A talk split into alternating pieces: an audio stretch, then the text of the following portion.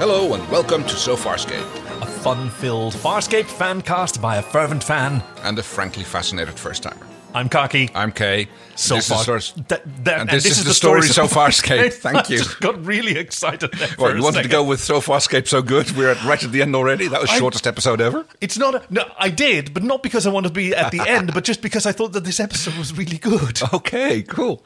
I've been no joke. Like it, uh, probably a lot of fans are going to be very confused by this. That I've been looking forward to watching this episode again myself, not just showing it to you, Yeah. but just watching it myself for so long, and uh, it did not disappoint. I Un- take it it's not a big fan favorite. oh, it's not poorly regarded, Okay. by by by any stretch of the imagination, but it's it's not like one of the highlights that people talk about when they rave about the uh, uh, the excellent second season that we're in. Right, it's another bottle episode. Right, but Farscape being Farscape, a bottle episode is usually okay. We'll just put it all on the spaceship so that we Yeah. don't have to build any sets, and then we oh, let's not invite any guest actors because that's nice and cheap. And so Right. instead, what we'll do is we'll take our lead and put him in three different types of prosthetics. I was wondering. I'm, I, th- I was thinking. I guess that Ben Browder must have been complaining that everybody else was getting all the cool makeup, and he wanted to go as well. And therefore, they decided, like, okay, you want it, we'll give it to you. yes, because we are we are talking about ooh ooh ooh. We have synopses for these. Yes, this is episode 210, uh, My Three Crichtons, in which uh, all life is precious except apparently genetically inferior or superior clones of humanity. So the next time you go sacrifice someone to save yourself, remember you're genetically mundane. The more you know. Thank you for that one, uh, uh, Wookie. Test Monkey 6K says The prisoner meets 2001 meets Alien Nation, where a crew member finds the past far more compelling than the future. Oh, Ver- wow. Uh, That was a very good uh, That's a synopsis. in- really in, good uh, one. Looking in retrospect, and uh, Horsebird says it's time to play the dating game. the Bachelorette is an alien orb of indeterminate origin, and you'll go wild for our three lovely contestant. Aw, that's very good, I like, Horsebird. I, I like it's like how it's three lovely contestant and not three lovely contestants.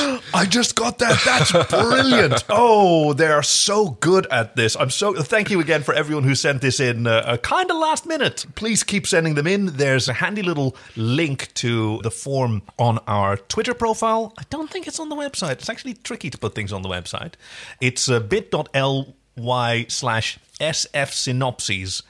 But I think the capitalization matters. Ooh. oh dear. Yeah, I, I'm, not, I'm not very good with this. Sort Yeah, of, um, there won't be any prizes, but we do appreciate you uh, thinking of us and sending in those lovely synopses. Hey, and we might read them on air as we did today. So, uh, yeah, this is uh, uh, my three Crichtons. The the fantastic like it. Yes, it's a bottle episode, but this being Farscape, they made it very difficult for themselves because Well, yes. you know you had multiple scenes with multiple Crichtons, which is not just him in a different jacket or like that is No. multiple hours of makeup that he has to do between each of those I scenes. suppose there were a few stand-ins uh, for like shooting him on the back while uh, he was uh, in uh, one of the costumes. Oh, that's a good point. Getting into my trivia a little early here. This is the only episode of Farscape, or the first, not to have a guest star, but it does have one guest actor, Oh, he's the guy they used as a stand-in for Crichton. and that's uh, Matthew Lenevez or Leneve. I'm not quite sure whether that's a yeah. Yeah. Oh, it's it's a French name, so probably Leneve or however, he, which is a Crichton double. And I think that this is the person that is slung over primitive Crichton's shoulder Oh. at the end, and is therefore better credited as Ben Browder's butt double. That makes perfectly good sense. Because yeah, so He, does, he really loves being able to do that fireman's carry on people, doesn't he? Yes, whenever he has to carry someone, throws them over his shoulder And gets them a good butt shot. Good butt shot right up to the camera, gets it in everyone's face. I mean, yes, I'm, I'm, I'm, I'm totally there for it. I mean, it's usually Chiana who gets slung over his shoulder and carried off. It's happened a few times, yes. But here he gets to do it to essentially himself, and I think they got a very good butt double. It's all in the pants, I suppose. Yes, but it's also in what's what's in the pants. Well, which, that's, it's all in pants. It's all- uh, which Aaron has something to say. But, oh, come on, we got to just get into the episode. right. Prepare for starburst. So we have an opening shot of John and Erin arguing about where critical components should go. Apparently, his uh, module has a few uh, Moya components that are desperately needed on the Prowler. We get a gorgeous shot of Dargo's spike, as I like to call it. Uh, Yeah, that's the that's the one of the pointy bits on the prowler. Don't Yes. get too excited. It's still a PG thirteen. and uh, yeah, they're having a bit of a good-natured argument. Mm, That's a matter of priorities, Crichton. You know which ship is more important. Yes, I know which one is more important to you. Yes, the one that can actually get us out of trouble if we come under attack. I know someone who will soon be under attack. Yeah, there's another proximity alert as they're very close together, Yeah, as oh, they I, like I to hadn't, be. I hadn't caught that one. That's like, uh, but yes, uh, a pilot has detected some sort of energy thing which is tracking them. We get some nice outside shots of Moya where the uh, energy sphere is uh, it's amazing. zooming in on uh, Moya, trying to get in. and where it's so weird. Yeah. It's such a it's this energy blob. It looks huge, then it's small. Pilot is extremely worried, and so Crichton changes his mind. Nope, you're right. Um, You were right. Put it in.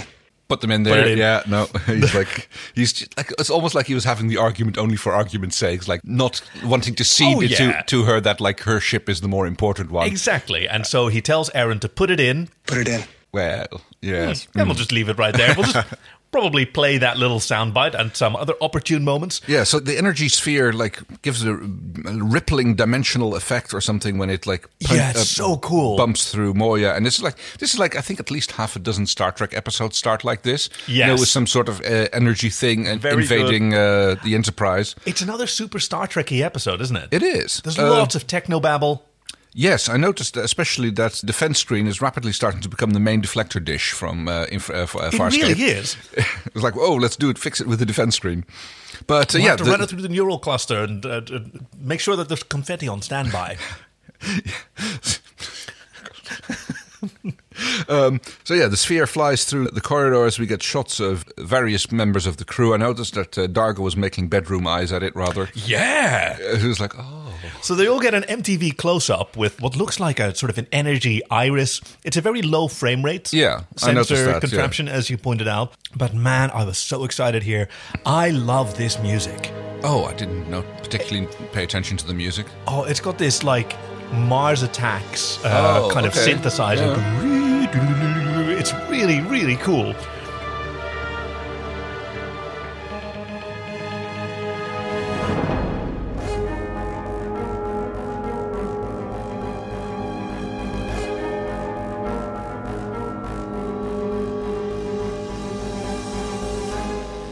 So yeah, I was delighted to be able to hear that again. Yeah, everybody gets a little close up. Ah, Dargo seems to really enjoy his. Wow, Yeah. get yourself a man who looks at you I like mean, there's, that. there's a lot of gorgeous uh, Dargo eye roll shots in this episode, anyway. It's like- yes. but uh, it ends up in maintenance bay two, and it's hovering over John's head, who seems to be rather nervous about the whole uh, experience. Erin draws her weapon. John Does what she does best, shoots it. John does not disapprove. I, I sort of expected Oh, him yeah. to maybe Aim high. But, aim high, but shoot it. But she shoots it, and it starts to expand. And instead of running away, John just stands there. falls to his knees, and like does a does a like a lambada underneath it. He, John, he does the like, you know, that is standing the in the forbidden dance. standing in the uh, field getting sucked up by the light beam coming out of the flying saucer thing, except in this case, the light beam is descending down on top of him, and once it's engulfed him, it embeds itself in the deck of the ship and turns solid. Yeah, uh, uh, this is after Aaron. Uh, oh, she sort of pulls a, a, a- an anti Maldus strategy. Fire two! Fire two, and she fires her Prowler's pulse cannon. Oh, is that what happens? Okay, yeah, I d- I didn't quite c- catch what was going on there. Uh, It's pretty quick and uh, and chaotic. I love this effect of the you've got a you've got a big green gooey smoky solid sort of Crystalline sphere, yeah. veruca on Moya. Oh. I love it. I love it. It's, it's just all this. I mean, it's it's probably relatively cheaply done. Some some inflated dome with plastic on it, a couple Yeah. of green lights, and some smoke around it. It's like, yeah, throw a few uh, buckets of slime against it. And But man, it looks so cool, Yeah. and it has an underside as well. Yes, as right, we see Rigel discovering when he's like moving through the corridor underneath maintenance bay two. We don't have to wait very long for a resolve on it, though. It, the, the thing is putting an immense drain on Moya systems, and uh, Pilot is very worried about it. Pilot does do a lot of worrying in this episode. I noticed. Oh yeah, pilot and uh, pilot gets a lot of attention from the camera as well. Like, Yes. the camera work in this episode was bananas. It was really fantastic. Was it that one uh, uh, director again? Because I noticed again a lot of shots getting shot through stuff standing in yeah, front you'd of it. think so. That's that's Andrew Prowse's signature, and Right. certainly like when it starts off, it's like shooting uh, John and Aaron through the slats of the Hmm. uh, uh, through the prongs. Of Actually, this is a new director, Catherine Miller. Uh, she's going to come back. This was her uh, her first shot, but so she she brought some new energy to to Moya that we haven't seen before. Certainly to Pilot, Hmm. who gets like a fisheye GoPro up the nose shot Yes. a few times. Which is- Not his best angle, but it, conveys the stress. I There's know, also- I, I, get, I get it. But it's like I said, it's like it wasn't a flattering angle. It was a, it was a great shot, but it's Yeah, like yeah. I, would, I wouldn't put that in my uh, you know portfolio. I wouldn't- I mean, you know what It's they say not with, going in the faith- slideshow, with yeah. Facebook. You always you shoot from above, not from below. Shooting from below makes you look weird. Yeah. and apparently this is true for aliens as well. oh my god! Do you think he could do duck face? No. With a fully animatronic face like that, with I those don't- huge I- mobile I, lips. don't think he's got the lips for it. It's like, mm. Pilot's character design has been described by, I think it was Marshland Witch. She is on uh, on Twitter. She was an excellent observer of, uh, of Farscape. That he has the eyes of a hare, which are sort of bug eyed and kind of red around Mm-hmm. Yeah. the edges as well. I know what you mean. And he has the sort of long facial silhouette of a horse, but still Yes. very very soulful. You know the the the, the way Right, his yeah. cheeks move. But his mouth, I tried to look at that because he's got these weird sort of teeth and it's weirdly mobile. And the closest I could come up with was Baloo from Jungle Book oh, okay. has that friendly sort of protruding mouth that's Right. very expressive. Yeah, he doesn't seem to be particularly Louis threatening or bitey when it comes to that sort of thing. No. Also, you can also easily outrun him, but that's another thing entirely. we've never we've never seen him in his running in his native habitat. It might no, be, he was uh, just like sitting around a little bit when we saw him there. But yeah, we don't have to wait for a long-term scientific exploration or resolution because uh, very shortly after Moya's uh, power systems peak, this ape-like creature gets ejected from the sphere and Hmm. immediately goes scurrying off. our familiar John follows right on his heels. Yes, uh, he, he Oh gets wait, popped is out. it, which order is it in? Yeah, yeah, no. Hold on. The, first, the primitive one comes out. Right. Then a regular John comes out. So that's a sort of Neanderthal looking uh, Yes. looking person, uh, but naked, but hairy. So it's it's Yeah, okay. it's like it's, it's, he's got hairy naked pants on, clearly. Uh, Dargo immediately goes off in pursuit of him. uh, while Aaron takes care of John, who is freezing. Is he, oh, is that what's going on with him? Yeah, that's why they wrap his blanket, wrap a, a brand new blanket that we've never seen before, a very fluffy, actually Oh. maybe warm it's a blanket. fresh skin. Uh, maybe it's a fresh skin flag. Oh, oh, oh! Maybe she's maybe this is her winter coat. maybe she's got space. You Yes. know, shedding season. Uh, that's also why uh, why John asks Tiana to go and get him some more clothes. I could probably use some extra clothes. I'll be 20 microns. Thanks.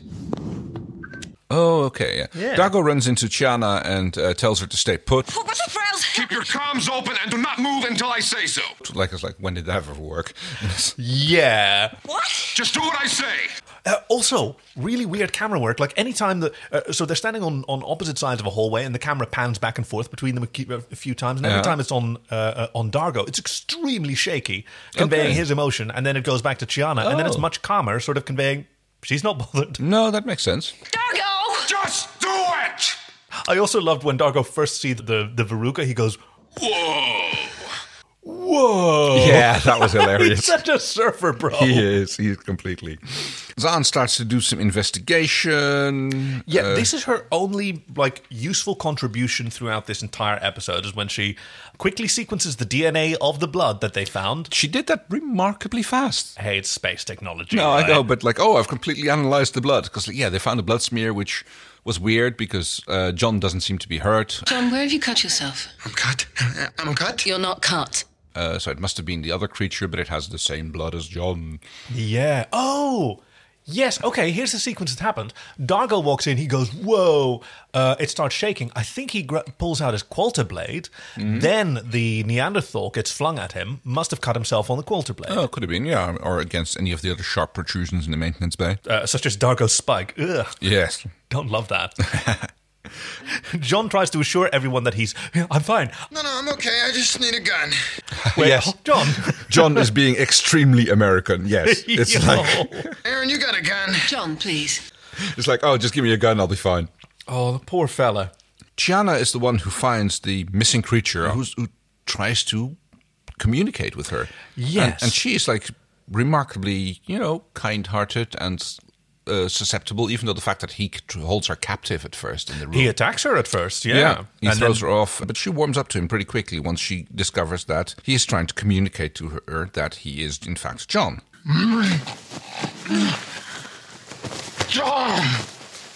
I thought that this was great. Now, watching it again, I had some problems with the episode, um, namely that Okay, so I noted, I, I- I saw this in the preparation in the Uncharted Territories book. Uh, uh, quoted that Claudia Black was not a fan of how her character was uh, was dumbed down. In fact, how most of the characters were sort of dumbed down because they should have. Uh, I mean, they know John, Right. Right. They have they have insights that none of them like share or use. They're they're, they're fairly one dimensional. In her case, she's a she's a protector and she's a guardian and she's a Mm-hmm. warrior, uh, and that's about it. Her intimate knowledge of John doesn't really come to the fore. Yes, I understand that. However, I do believe that was done in order to make this episode about John's, I mean, maybe discovery about himself, because that's really Oh, what I it's think all that's about, fair. especially towards the end. Oh, that's a very good point. And Chiana. And she, yes, Chiana is absolutely amazing in, in, in this one because it's something that I've noticed before. She responds really well to people who are emotionally honest yes, and really poorly to people who are not. yeah, So, like, encountering this Neanderthal version who is extremely emotionally honest, like, she can relate to that. Here is just someone who is acting panicked because he's panicked. That's not a problem. That's not Yeah. something to be scared of. no, and it doesn't mean he's like dangerous or aggressive. It's just like he's in Right. emotional distress. I guess that's why that uh, Chiana gets along with uh, Rigel relatively well, Oh, good point. because like Rigel wears his emotions on the sleeve. Uh, Like, yeah, it's always the same one. They're all, well, yes. It's always the same. Yeah. But, you and they're know- not very long sleeves. He doesn't keep anything up them. He's got stubby little arms. He's such a twit this episode. He's just uh, utterly uselessly just wandering by, disapproving of everyone, and just antagonizing. I was so disappointed that he didn't get the money shot in uh, when he.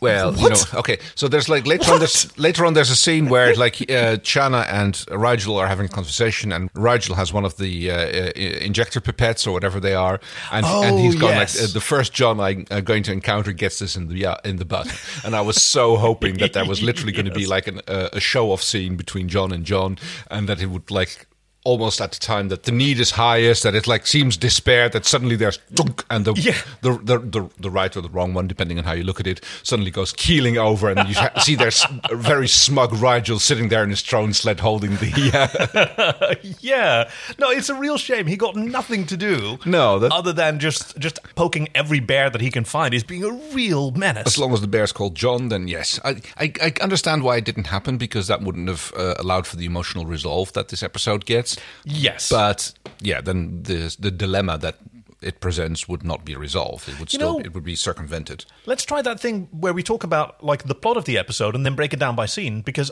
I think the plot of the episode is fairly straightforward. Oh yes. So uh, uh, what transpires is that this Neanderthal figure is actually another version of John Crichton. Yes. Uh, also played by Ben Browder with really bad teeth and a, and a, and a muscle suit and a fursuit over top. And then shortly thereafter, another John gets flung out. which is the high forehead, brain wrinkles on the outside of the scalp. So cool. Uh, For some reason, he talks like Bill Clinton. I understand that, but we're going to analyze it again.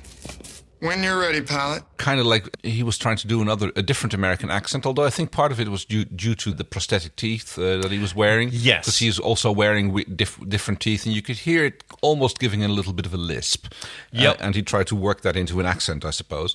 Yes, it was an observation by Ben Browder that when he looked at the script, he saw that there's a lot of times when either John or the future version are on comms with each other, and you had to have some way to tell them apart. Right, so they'd had to have different accents, or at least uh, yeah, different Yeah. speech patterns. And usually, when you portray like a hyper intelligent character on American television, you give them a British accent and they Right. start speaking round and forward. Yes. And he wanted to sort of buck that trend. He actually he suggested that the future version should be a dark skinned character. Yeah. Uh, with the Oh, that with the makes sense. idea of yeah, Yeah. like you know genetic blending and evolution and the reinstatement of all those uh, um, oh what are they called again? What's your pigment? Stuff called again? Oh, Mel- mel- melanocytes. That's what they Melanocytes, are. yes, They're- yeah. they're- they, they make that stuff and an afro and everything and then that did not go ahead obviously blackface is not cool Well, even that's, a, for that's a good point. There, yeah, uh, it was a good they thought should though. have sent him to the beach for a few weeks to get a good tan. oh uh, I mean, it's Australia. yeah so it he's shouldn't be a- too hard. ben browder was like an avid outdoorsman and surfer trying to keep him inside and off the beach when he get to australia hey i have a question for you uh, this is Yeah. a challenging question so we need to tell these dudes apart and i could go the boring route and tell you what they were named Okay. in the uh, in the script which i will do if we need to but Okay. i wonder if you have any of your fun nicknames for them. Okay, so I mean, the boring thing would be to go with past John, regular John, and future John. Exactly. That's Uh, boring. We're not doing that one. No, That's so nil uh, point. I'm thinking um, Cave John and I don't know. I, I, I want to go Vulcan John, but he's like because he do, Ooh. he does the whole oh I'm superior, I'm superior intellect, I'm superior logic thing, and you know that Yes, this is the he right does. conclusion, and he's a complete ass about it. I mean, it, it, it's kill all humans, John. You know, because he's got that. Yeah, he's. Uh, I mean, he's the ultimate uh, realpolitik uh, practitioner here, even more so At than least he Dargo fan- usually. he- or at least he fancies himself like that. So I had a suggestion, which Yeah. I'm not sure is going to land, and that's to have uh, John is John. Yeah. and then the advanced future version is John? is more uh, uh, Texan. So I thought like Oh. a name like Jacob would suit him better. Oh. And then the Neanderthal version. I mean, Neanderthal is in is in Germany, so uh, Jingleheimer Schmidt, and then you'd have John Jacob Jingleheimer Schmidt. Oh God. Yeah. I don't know what that's a reference to. Oh, it's like a it's like a kid's camping song. Sure, and don't expect me to remember it. But Okay, well, I did not expect this to be the one. I thought it would just be a fun joke for us and joyous friends. But yes, okay. So we had John, Jacob, and Jingleheimer Schmidt. Jingleheimer Schmidt. That's the one. we might just make it Schmidt to make it easier. Or Nope. Okay. the whole thing or not at all. Make your own. Yeah, that's the only thing you you will- you will get out of this if you come up with better names. Okay. Uh, down with that. So, Chiana, after befriending Jekyllheimer Schmidt, uh, immediately takes him to Maintenance Bay 2, or command, Control Command, I'm not sure which one it is, where uh, Yeah, she si- hey, starts since to when did they introduce have a him. second maintenance bay? I know. I'm sorry. we- I, I guess I- they must have loads. they never talked about having didn't one, one, of them, or two. Didn't one of them get blown up in a, a while ago? It's like there was the explosions in uh, Durka Returns, I suppose. oh, fair enough. Hmm? Huh. Okay. so there was like it was easy to start using the other one. And this is the scene where Yes. where Zan is like angrily holding the injector pipette. Uh, Yeah, she's quiet in the background. She's not involved in any of this. She's done all the tests and just but see she's what's got this going steely on. look in it. She's holding it like she's like Brutus about to like say hi to uh, uh, brother Julius on uh, the Ides of March. You know, It's- Uh, yeah, because there's a there's a conflict between um, Jingleheimer Schmidt and John. In the original script, they were called Neandro and Futuro, but Oh. eh. yeah, okay. That sounds like more like a Disney park thing if you call them that. You know? because Jingleheimer Schmidt believes that he is John, Yes. as does John, and John is incredibly belligerent about this. I can see a resemblance to you, Crichton. Well, it's enough to make him think he's you. Oh, please.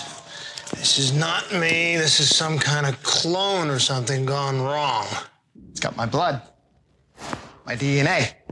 incredibly upset. He's Yes. still he's still reeling a little bit, but this is coming from from much deeper. Like Chiana says, he has your memories. John says, half the freaking quadrant has, my, memories. Yes, I mean, I, I'm pretty sure that the uh, uh, digital security on Garnak base isn't that bad, but Right.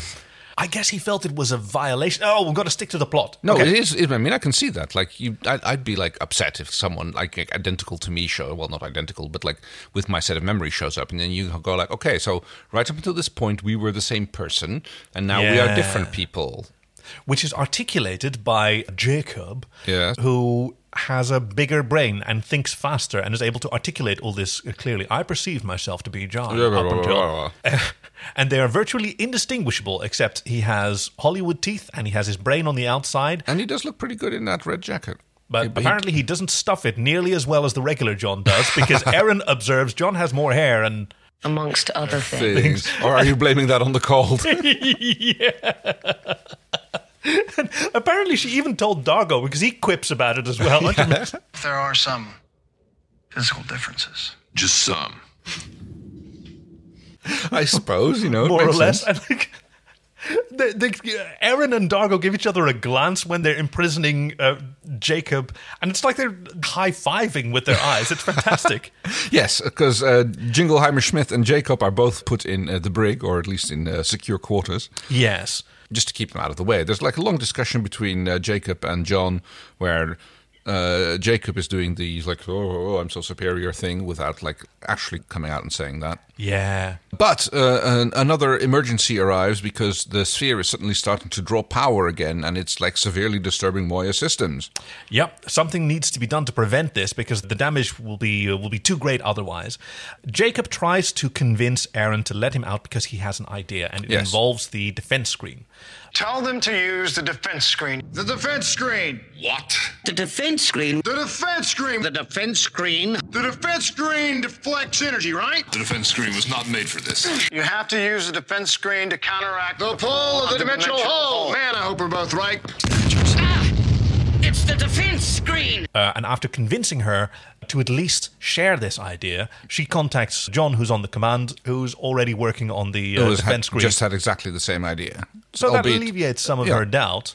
The idea is to use the defense screen to. Uh, Isolate. yeah, or- the, the sphere is like going to create a wormhole or at least some sort of dimensional whatever, rift. Yeah, and this they- is the Star Trek. Yeah, and they want to use the, Technobabble. they want to reverse the polarity on the uh, uh, main deflector dish. Oh, yeah, on the to neutron reflect flow. to, to reflect the, uh, the signal back towards the sphere, so that it can't create the field that will suck Moya and everybody on her into another dimension. How they know it's going to another dimension, I have no frigging clue. Hey, pilot knows about dimensions, I guess. I suppose, yeah. Do you know the mathematical hypothesis? Dimensional schism. I mean, Moya's traveled between dimensions before. Yeah, I mean, we had that when she got split into three, I suppose. Yeah, Uh, exactly. No, actually, that she was Through the stuck. looking Yeah, glass. she was stuck in Starburst at that point. Starburst is technically the seam between space time dimensions. which is not how dimensions work. But hey, th- this is another thing that I really like. This thing, the way that it sort of entered Moya and plopped her like a puddle and Yeah. started messing with everything, like it so defies our concept of you know our, uh, scientific reality or what objects are supposed to be able to do and interact with each other. I love it. I mean, yeah, it could just be like a, a fourth dimensional thing. It- It Exactly. can just move through these things because it decides to do so. Uh, Jacob deci- uh, realizes that uh, how running the shields at full power isn't going to work, and he tells John to uh, reduce them to 85%. Has to be uh, synchronized. John Agrees. decides to Yeah. last minute agree, shift shift him down. We get the shot up the nose of Pilot. I love this image of him. Also, by the way, Jacob looks good in that captain's uniform. doesn't he? Yes. Ooh. Although, like you said, he doesn't pad it quite so well. A good bit of uh, good bit of symmetry, or I guess symbolism there, because You wear- Jingleheimer Schmidt Yeah. wears his old IASA uniform. Yes, he's he's rubbing- got his current like grungy Uncharted Territories leathers, And uh, Jacob is wearing the fascist P- It's uh, all- PK tech uniform. greasy and buttoned up. Yeah. Um, yeah. Somebody thought about that. Turning on the shield buys them three to four arns of time. Yeah, the, And- the crisis countdown went up and down all and the time. Jacob does a little very condescending breakdowns like, "Oh, it's four hours, and it's probably more like three hours," and blah blah blah. blah. I'm so superior, and my logic is int- uh, my logic is more superior to your logic, or something like that. Hey, you know, at that point, I was actually on Jacob's side. Like, yeah, when they say four hours at the most, plan for three Oh, hours. oh, yes, of course. Yeah. That's smart. It is. That's the thing. It like and it goes very well. At- at- In the beginning of the episode, he's very reasonable and he's got good ideas and he's he comes with Yeah. them quickly. And later on, as the episode progresses, the rough Well, edges yeah. of those uh, logical conclusions uh, are starting to show. Yeah, he's a bit of a he's a bit of a sea lion. I've I've met some people just like that on the internet. Debate me. Yeah, no, be worthy of it first. Uh, I mean, that's kind of Jacob's an- uh, attitude when he goes to visit Jingleheimer Schmidt Mm-hmm. in the cell with Chiana. He does not even deign to speak to this uh, uh, No, he's just like, oh, it's like, version of him. He's utterly disdainful, and this is where I sort of flipped on Jacob. yeah, Like up to that point, I can imagine if he's that smart and also empathetic, that's great. But he is a supremacist. yeah, he's a psycho, yeah, yeah, a psychopath, sociopath. Sorry, That's the one. yeah. Uh, the next bit of technobabble involves figuring out or analyzing this signal. Now that Jacob is free, he can insist on performing another analysis of this signal and like tune it down and take out the third and fifth harmonic. And then we get this really cool sound effect. And the three Crichtons, the three Caballeros, uh, all get little headaches as these weird voices. Yes, because the the thing is putting out signal, and uh, John has analyzed them several times, and pilots analyzed them, and Jacob goes like, "Oh, but I my analysis is superior," uh, and he just like It's not quite that bad. filter out the third and the fourth harmonics, and uh, then uh, suddenly it starts making sense. Although not everybody can hear it. Apparently, there's a little bit of like, "Can't you hear that? You can hear that. What are you hearing?" Like, So it's for the three Johns, and it's specifically this voice that they hear says that it is uh, Translating to the alien brainwave pattern. So, Right, yeah. having sampled John and done whatever it's done, it can attune its signal into Hmm. their brains, essentially. Now, I am not sure who does the voice for this, but I'm willing to bet some points, some of my Farscape fun bucks, Yeah. that it was Lani Tupu. Internal repairs have been completed. We do not wish to harm you. Oh, that seems to make sense. It'd I'm be gonna do some research into that. Yeah, it makes sense to have like already have uh, a person on board as a voice actor. Just like, can you throw a voice out for this? Yeah, it's basically some alien strong arming because the sphere is saying like, oh yeah, we took the sample, but our sample return ship is not going to return without the sample. So either you put the sample back in the sample return ship, or we will take everything around us and probably kill you in the process. Within a metra. Yeah. yeah. Yeah, that's some hardcore science. that's just like basically alien bullying. It's like they're going like, yeah, we- we want the sample, Yeah. we're gonna get it, and you're either gonna give it to us or we'll just grab whatever we can.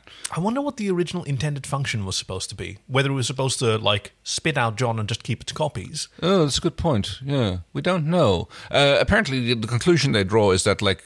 Why did it go for John? Is because these aliens probably had the opportunity to sample everybody else. Although, if you're an interdimensional alien, then I suppose you could check out different parts of the galaxy as well. That shouldn't really be a big yeah, problem. I mean, you probably find Delvians and, and, and Luxons, like throughout the Uncharted territories, we found Yeah. people who recognize these species, so Yeah. they must have seen them before, so they must have diasporaed across a huge Right, swath but of if the you're universe. but if you're not a limited to your galaxy. own uh, uh, dimension, then you're not really limited by one particular galaxy either. Oh It's- no, I get that, but it's just like if you take a random sampling from pop, pop, pop, anywhere in the galaxy, the Oh. odds that that sample's going to include a Delvian is higher than a human because Fair humans point. only exist on one planet. no, okay, good point. Mm, Is what I think, but I, I, I, don't know. I hadn't considered that. So Jacob is pretty quick on the draw and decides one of the version has to be sent back. Yeah, uh, and that's it's- going to have to be Jingleheimer Schmidt. Yes, because he's the most expendable one, I suppose. That was the a way he horrible calls thing it. to say.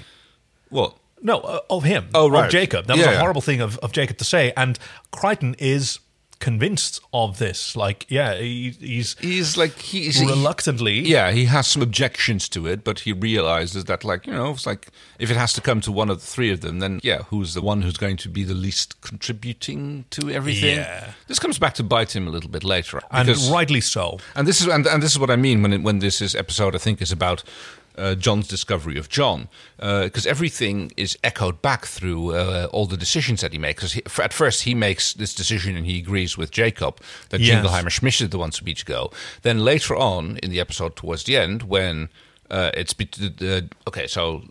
Uh, Treaty of Mintaka 3 here. Gosh, Jingle, yeah. uh, uh, Chiana uh, releases Jingleheimer Schmidt, who goes hiding. John finds him, le- uh, also lets him go at this point, Yeah. and then goes off to face off with Jacob. And at that point, he actually comes to the agreement. There- There's a whole scene where they're stalking around each other, and he's like climbing through the rafters. I thought that was so great. He's climbing like he did when uh, when Dargo had his uh, Luxon hyper rage. Oh, he yes. had to climb behind the You hide very well. You must have had a lot of practice. Yes, uh, he big old actually jungle knocks gym. uh, Jacob's weapon out of his hand, and uh, then there's a little bit of a weird punch up, and he decides, okay, no, you're right. Uh, I'm the one who should go. Bet you didn't guess that move. he'd already intended to sacrifice himself. He didn't come down there for uh, uh, for Jacob. He was No. going to do it himself because that's the right thing to do. that gets superseded by Jingleheimer Schmidt jumping on top of Jacob, knocking Yeah. him out, and then deciding, like, okay, no, and now I'm going to have to do it. And that's where where, where the the interesting part comes is that John has a problem with letting Jingleheimer Schmidt take himself and Jacob back into the sphere, Hmm. whereas Jacob had no problem with letting John do, or making John do it. Yeah. And we see the empathy and and yes. and, and, yes. you're right. You're right. There's a. I mean, there's great resolution to this. At the come down, John is still sort of racked with guilt. Yes. And he's told, You did what you thought was right, John. yeah. and he responds. And I did what I knew was wrong. He knew it was wrong, and he did it anyway. He allowed himself to be convinced, and I thought that that like I can really relate to that. Right, yeah. and also the there is a running theme of facing reality. That's something that uh, that Jacob kept insisting. You have to face Yeah. reality. I'm gonna face reality. You couldn't face reality. If you don't start facing reality soon, I'm gonna face it for you. Face reality, we were saving ourselves at someone else's expense. Uh, and you have a limited. But that was, perspective. but that was like, it, to me, that uh, sounded very much like you know someone who is trying to convince you you have to face reality. This is the only option. When in fact, no, this is the only option that you're presenting. Uh, yeah, because in the end, Jingleheimer Schmidt said that he accepted his fate. yes, My fate, I accept. not facing reality, accepting his fate, and that was right because this is John's place and John's time, and not Jacobs or Jingleheimer Schmidt's. No, that, that's a very good point. And now, now it turns back to uh, what you were saying, because there's a whole thing with uh, Chiana and Jingleheimer Schmidt. And it's, it's Chiana who is the one who's most against uh, she releases John him and Jacob. for uh, that exact reason. Like yeah. you don't get to just decide that Right. someone is disposable. They get to the point where, okay, we, we're running out of time, the screen's going to collapse, Yeah. the, ship, the, the thing's going to destroy Moya or at least suck her with her to another dimension. We won't want that. John is convinced by Jacob to go ahead and sacrifice Jingleheimer Schmidt, and when they come pick him up, uh, Chiana is only the only one left in the cell, and I let him go. Yep. because it's not your call. Up yours. Yeah. Look, just because the sphere wants a Crichton, it doesn't mean it has to be you, okay? Will be me? Hmm. Who else? What about the guy with the big head? hey, you got just as much right to be here as he does. God, how would things have turned out if if Jacob had stayed aboard? Oh, it would have been like I don't know, maybe like Romulans aboard the original Star Trek. I mean, I got a lot of Vulcan Romulan vibes from Jacob. You know, the whole Well, okay, but they're not usually to the detriment of the, the crew historically in Star Trek. Anytime you have a, Well- a, a, a prickly Vulcan on board, you're generally glad to have them there by the end of the season. But this is also addressed. Uh, this is in the, uh, discussed in the, between uh, John and Jacob. He's doing the stalking around, and he goes like, "Oh, you think you're going to be part of the crew? Oh no, you're not going to." Because he real- Oh, yes. Because John realizes that th- the rest of the crew like him. yeah. and he, he's he's starting to see that Jacob is a bit of a prick. And, uh, Jacob realizes it too. He's just Yeah. like, I can never be me while you're around. and that's the only way that he can take that role, or at least become that part, if John is actually not there anymore. And Yeah, uh, he's especially murderous And he's, there. he's counting on the fact that eventually they'll forget about what John used to be like. Yeah, I guess he's so enamored with his new big brain, which I can understand how great that must feel. Oh yeah, It's amazing, Zan, what's happened to me. Virtually without even trying, I'm beginning to understand concepts that I've been thinking about for months, years. That he sort of underestimates everybody else and can't really model how they will feel or and evolve. or at least he thinks he can predict what they'll do. But that's Yeah, all true. entir- entirely based on logic, I suppose, or his perceived superior intellect. hey, have we just made it through the whole episode? Yeah, I mean, I think So- there, there's still a- plenty of things to discuss about it. I would say. Definitely. So I think now we're going to dive into an hour and a half talking about Willies and Woodies. Sure. Actually, uh, let me see. Let me see. What did we uh, What did we skip over and miss? Well, because if- there's a let's finish it off first properly. Oh, yeah, no, you're right, you're right. Because Jingleheimer Schmidt, uh, after knocking Jacob out, I can't Oh. believe I can remember these names. I know. I thought that this was just. Also, I kind of regret giving giving him such a because he's such a a, a sympathetic character, and Yes. oh, I really miss. I really. s- I re- shed a tear for Jingleheimer Schmidt. Now we just both have to say that, a lot, but I'm very impressed that. But you're yes, doing he, it so he knocks uh, Jacob out well. like Uh, throw- dead. Dead? dead. Oh, so was he dead? Oh, Yes, John uh, John feels his pulse. Oh, okay. I, did, I missed that. Yeah. Good. Uh, throws him in the fireman's carry. butt shots. Butt shots, and he ca- carries him off into the sphere, which then does its thing. It flashes, it disappears, and- liquefies Yeah. and vanishes. It's- no, it, it goes back energy. It's oh like- yes, that's right. That's right. It, it turns back into that small little energy sphere that was floating around at first. Buzzing. It's so cool. It's so cool, Kay. I really like this effect. I'm just crazy for it. It was a very pretty effect, I'll give you that. and all's well that ends well. Although there's like a little bit of discussion between Dargo and John and John and Chiana, especially the latter. Chiana comes and visits John while he's struggling with his guilt, as Yeah. I as I mentioned earlier. That she assures him that he did what he thought he had to do, and he knows better.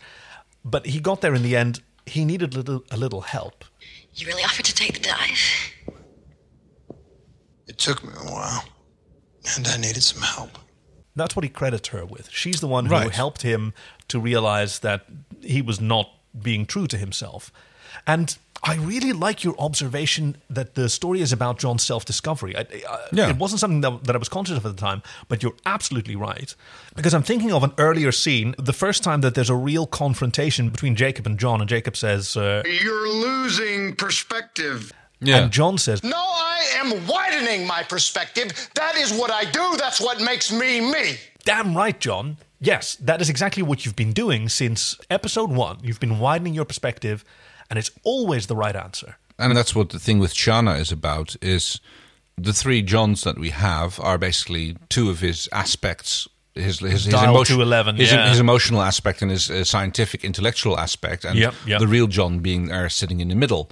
And Tiana turns out to be the, the thing that she apparently really likes about John is the emotional aspect of him, Yeah, that he's warm and caring, sensitive.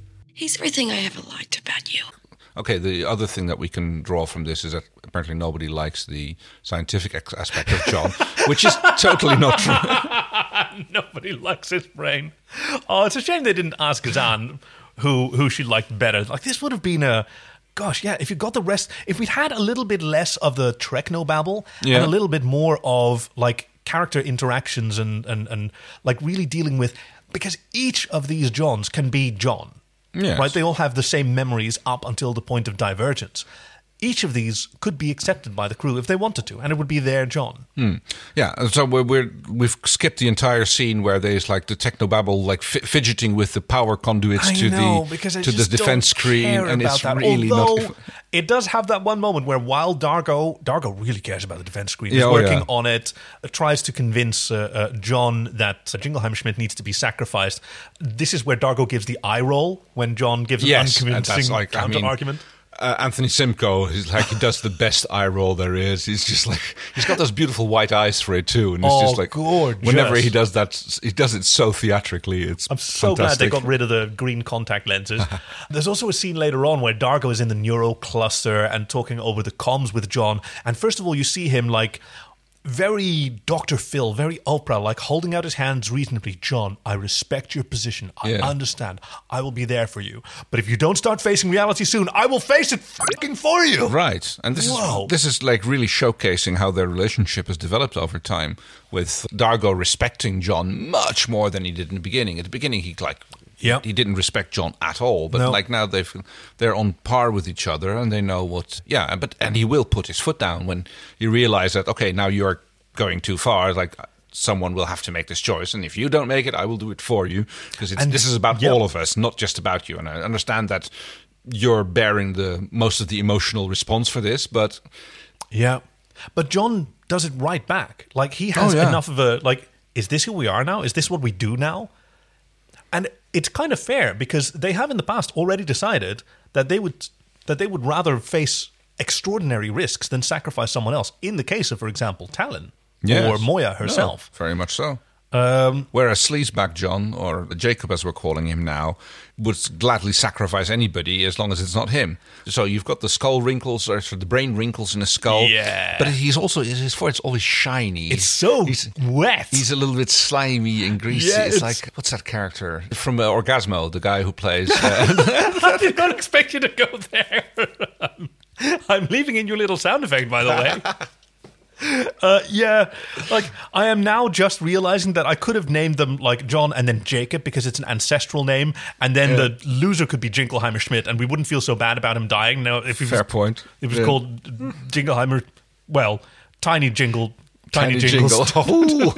oh, Little Heimer Schmidt. No, dear, oh dear. no, okay. uh, PG 13 podcast. You were right. Put it in. It's such So- a struggle though because wow, that stunt butt. Yeah. Okay, so Willies and Woodies. She gives me a Woody. She gives you the willies. You said you had a lot of them. I've got a f one or two, but they're fairly technical, all of them. Okay, so my my my willy is sort of globally. This episode or this story had so many places to go Mm-hmm. um, that if it had committed a little bit more to like the Farscape ethos of the of, Right. Mm-hmm. of the heart over the head, I mean, Yeah. that that would it, it, it amounted to that in the end. Well, it's a very philosophical uh, story about like self discovery and, Yeah. Mm-hmm. and via how other people see you. But like, Dargo never picks Oh, a favorite, and no.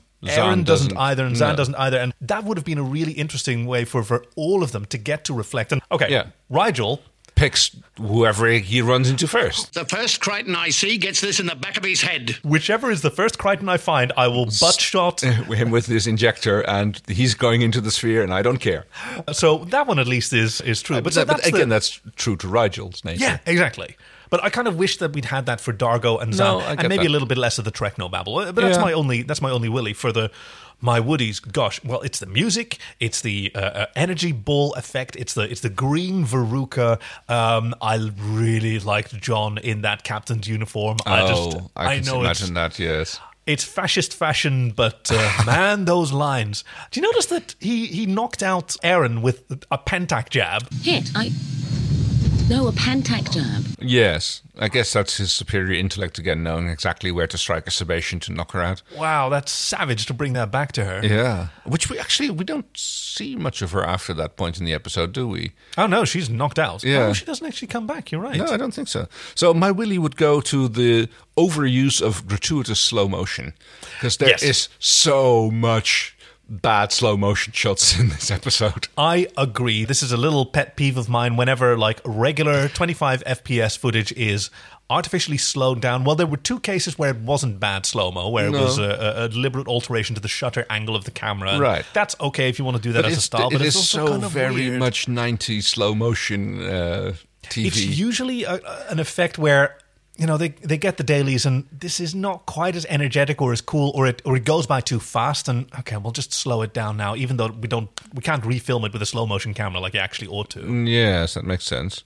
Other than that, I noticed, and I guess I guess that might be a Woody, although it's a bit uh, weak for that. It's like there's lots of shots where there's like sparkles, sparks, and sparkles going off in the background, especially in the Oh, scene. yeah. you can see like they must have gone overboard on the f- the pyrotechnics in this episode because there's like. Yep. Uh, but- a little bit but they're bloom. coming down in sparkles in the background all of the time. So there must have been like either someone like striking magnesium bars against things, or some sort of other uh, form of uh, Yeah, it's all over the pyrotechnics, place. especially around the shield generator or whatever they call it, The defense the screen. defense screen. The defense screen. That's the one. How safe is that stuff? Like it, it- those sparks Oh, the coming bar- down in the but background. They call it coal. In Dutch, we call it coal fire, but it's not Oh, okay. cold at all. It Yeah, just I mean, burns you- out very quickly. you wouldn't want it on your skin. it's only going to leave a tiny prick because it has almost no mass to it, and it's the same problem. Oh, okay. It's the same thing when you have aluminum foil in the oven.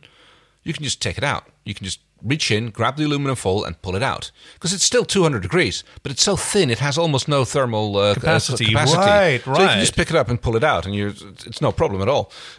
Hey, so we did get our little scientific aside. There you that- go. Yeah. and the same goes with that fire. It's like it's 1200 degrees because it's burning white, Right. but yes, it's only yes. such a tiny little spark. It has almost no energy. wow. So it's it might leave a tiny little, not even a burn. It's like you might feel it, but that's probably probably it. It's not even going to leave a blister. I guess another Willy is it doesn't really advance the uh, uh, the relationships. So uh, do you know how like Dargo and, and Chiana had a little Yeah. had a little fight? We saw them coming together very recently, Right. But that doesn't seem to be evolving here, No, but Ch- Chana seems to be much more into John in this episode. or various aspects of John. Yes.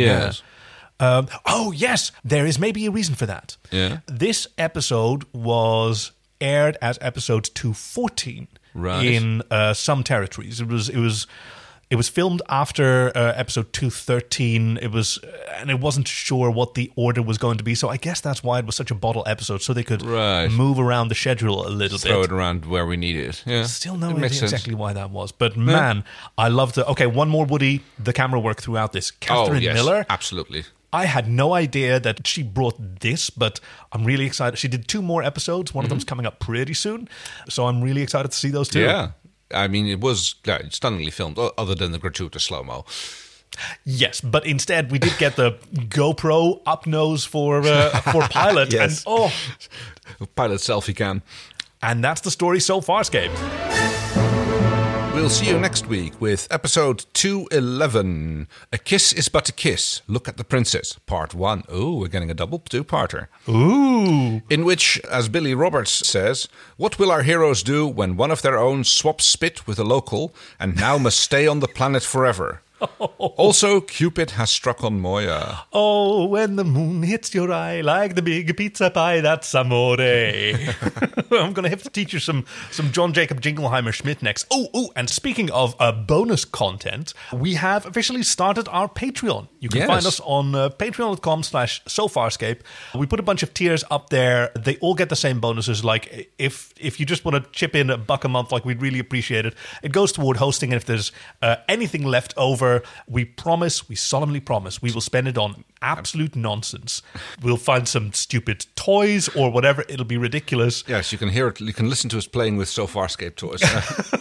for the contributors, we've got some uh, some fun bonus material. I'm posting the GIF packs from my for my favorite GIFs from these episodes, and we've started recording some fan fiction. So you might be able to listen to us read original Farscape fan fiction. Uh, but hey, here's one thing that that that that's really kind of important to us. We're not making fun of the fan fiction. Like this was written in good faith, often by young people.